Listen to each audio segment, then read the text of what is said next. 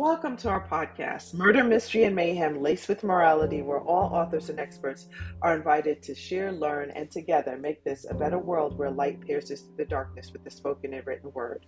This is another bonus feature called Black History Minute. Today, we celebrate and honor Eric Jerome Dickey, who was born July 7, 1961, in Memphis, Tennessee, and died January 3, 2021. Best known as an American author who wrote several crime novels, including Grifters, Ex Cons, and Assassins, with his novels taking place in so many different exotic settings, moving from the United States to the United Kingdom to the Caribbean.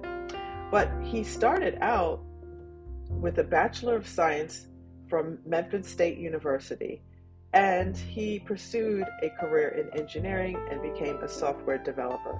His job had taken him to LA, and there he decided he wanted to pursue acting and stand up comedy.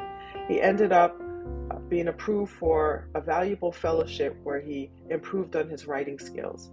Dickey went on to author 15 novels, and his work appeared in a variety of publications, including Essence Magazine, USA Today, and the LA Times.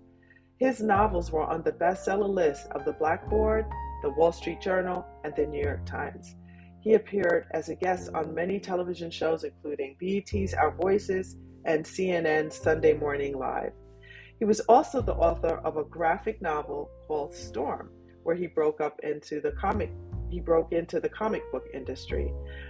He performed stand up mostly in Southern California, and his books have been published in French, Polish, and Japanese. Several of his books have had separate printings in Great Britain.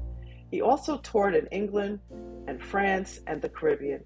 Two of his novels were turned into touring plays, and there are still talks of several of his novels becoming books.